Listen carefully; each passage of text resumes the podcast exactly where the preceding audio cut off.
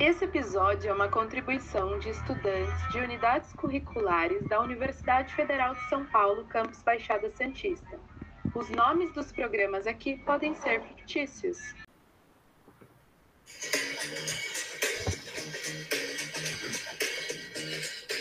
Fala galerinha, tudo bem com vocês? Estamos aqui de novo para mais um episódio do canal Petrocast. Como vocês sabem, eu sou a Giovana. E eu, Adriele, e nós somos estudantes de Engenharia de Petróleo e Recursos Renováveis na Universidade Federal de São Paulo. Hoje a gente vai falar sobre um tema bem interessante, clarear um pouco a cabeça dos nossos ouvintes com relação às famosas fontes não convencionais, mais precisamente sobre o gás de xisto. Então, o que são elas, né? Acho que antes de tudo, Gê, a gente pode pensar numa pergunta mais geral ainda, uma pergunta anterior. Quais as fontes é, de gás natural que nós temos hoje? Boa. A gente tem três grupos distintos que a gente pode estar dividindo essas fontes.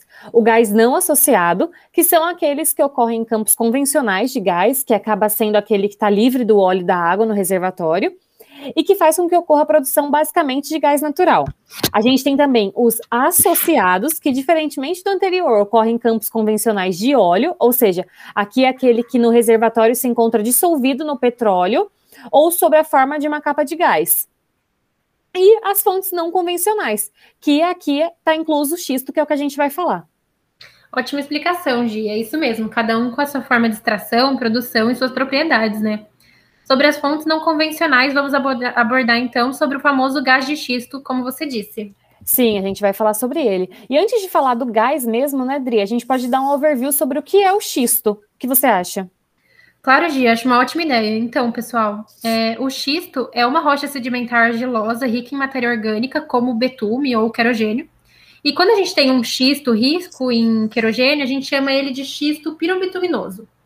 Então, basicamente, essa rocha que é rica em matéria orgânica, quando ela passa por um processo de aquecimento, vai haver a liberação de óleo, gás e água, permanecendo na, permanecendo na rocha alguns resíduos de carbono apenas.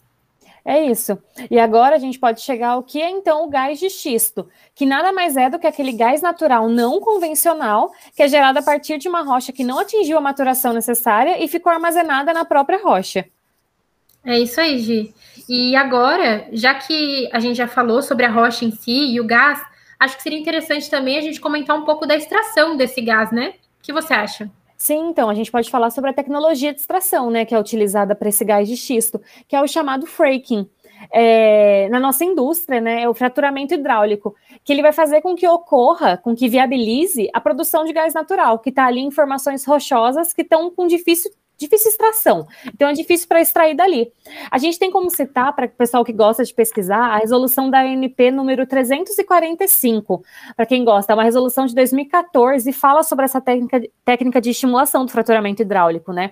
A tecnologia, então, ela vai bombear os fluidos de fraturamento em uma pressão ótima. Então, qual é essa pressão ótima? É uma pressão alta, porque ela precisa ser alta para que ocorra uma superação das forças que estão ali comprimindo na formação rochosa, e aí esse processo vai acontecer o fraturamento ao longo da formação para que esse gás que antes estava preso comece a circular. E um ponto bastante levantado como consequência da extração desse tipo de gás é a questão ambiental, né? Acho que muito por conta desse fraturamento que você citou. É, esse fraturamento, se ele se alonga muito, ele acaba chegando a aquíferos e lençóis freáticos, podendo ter a contaminação da água e o solo. E além da fratura, outro ponto que também é, os ambientalistas levantam é quanto à cimentação, que se ela for realizada de forma inadequada, tanto o cimento quanto o fluido utilizado é, durante a, per a perfuração, eles são potenciais contaminantes dos lençóis freáticos. E também outro ponto em relação é, a, a, danos ambientais que ele pode causar em relação ao metano, né, que pode ser liberado durante é, a extração. Exatamente. Outra coisa também que a gente pode falar para o pessoal, Adri, é que tem estudos que eles contemplam além da poluição das águas e do solo, como você está falando, né? Então, ele, os estudos eles mostram relação com influência até com abalo sísmico e até mesmo com a poluição sonora. Então, é legal a gente sempre ter em mente, nossos ouvintes também começarem a pensar, pensando nessa pegada do aspecto ambiental, intimamente ligado com aspectos políticos, sociais e econômicos também. Exatamente. E como uma curiosidade, Gi, você sabia que o Brasil está é, tá entre os 10 países com as maiores reservas recuperáveis de gás de xisto do mundo? É, ele só perde, né? Ele fica abaixo né, da China. É, a China é o primeiro, é o maior, é, maior reserva de, de gás de xisto recuperável hoje, seguido da Argentina, Algéria e Estados Unidos. E outro ponto que também acho que é muito interessante a gente citar é sobre a unidade de industrialização de xisto é aqui presente no Brasil, da Petrobras, da Petrobras, que faz uso de um processo de extração desenvolvido e patenteado por eles mesmos, né, que é conhecido como PetroSix. É, basicamente, eles fazem a mineração da rocha, né, de, de xisto, e realizam um processo de pirólise, que nada mais é do que o aquecimento da rocha em elevadas temperaturas, fazendo com que haja liberação de óleo, gás, nafta, enxofre e outros demais subprodutos né, desse, desse processo. Dri, já que você citou essa parte dos Estados Unidos, né, eu acho que seria legal a gente citar um pouco sobre essa questão do gás de xisto é, nos Estados Unidos. O que você acha? Então, Gi, é, em relação aos Estados Unidos, entre 2019, é, 2009 e 2019, a produção de gás de xisto foi de 88 bilhões para 716 bilhões de metros cúbicos. E com isso, a participação do gás de xisto na produção de gás natural foi de aproximadamente 16% em 2009 para 78% em 2019. E esse boom, ele trouxe diversos benefícios para o país, né, que antes necessitava exportar o gás, e hoje ele é autossuficiente, consegue realizar até mesmo a importação do gás natural. Mas hoje essa questão ela mudou um pouco, né, Gi, por conta da pandemia. Sim, e a queda do preço do barril no início da pandemia, né, teve ali uma manutenção no patamar por uns quatro meses, com relação a, assim, valores próximos a 40 dólares o barril. Então, fez com que parte da produção do gás de xisto americano se tornasse inviável, já que o custo de extração é mais ou menos, um através desse, desse processo de fraturamento hidráulico que eu expliquei anteriormente, é de aproximadamente 50 dólares o, o barril. É, exatamente. E hoje essa, esse, esse panorama está voltando, né? Está retornando já com o preço do barril é, estando mais elevado novamente.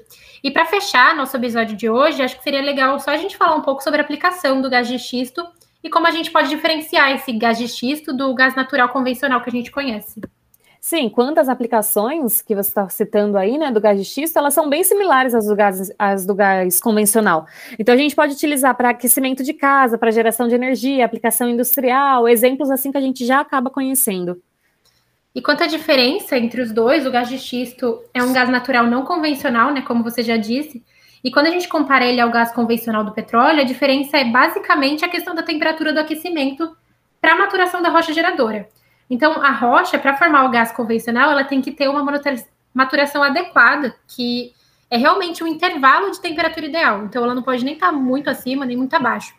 É, e quando ela não atinge essa temperatura adequada, ficando abaixo dessa temperatura ideal para a maturação da rocha, a gente tem é, a formação do xisto pirobituminose.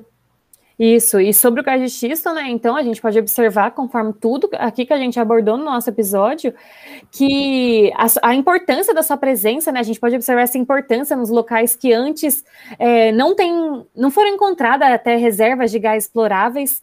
Então a gente pode estar encontrando agora essa exploração do gás de xisto.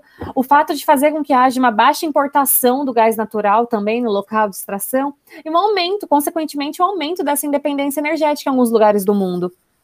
E para fechar, né, Gi, sempre pensar que tanto no contexto atual brasileiro ou em outros lugares ainda há desafios para serem superados para que é, o gás de xisto seja mais explorado.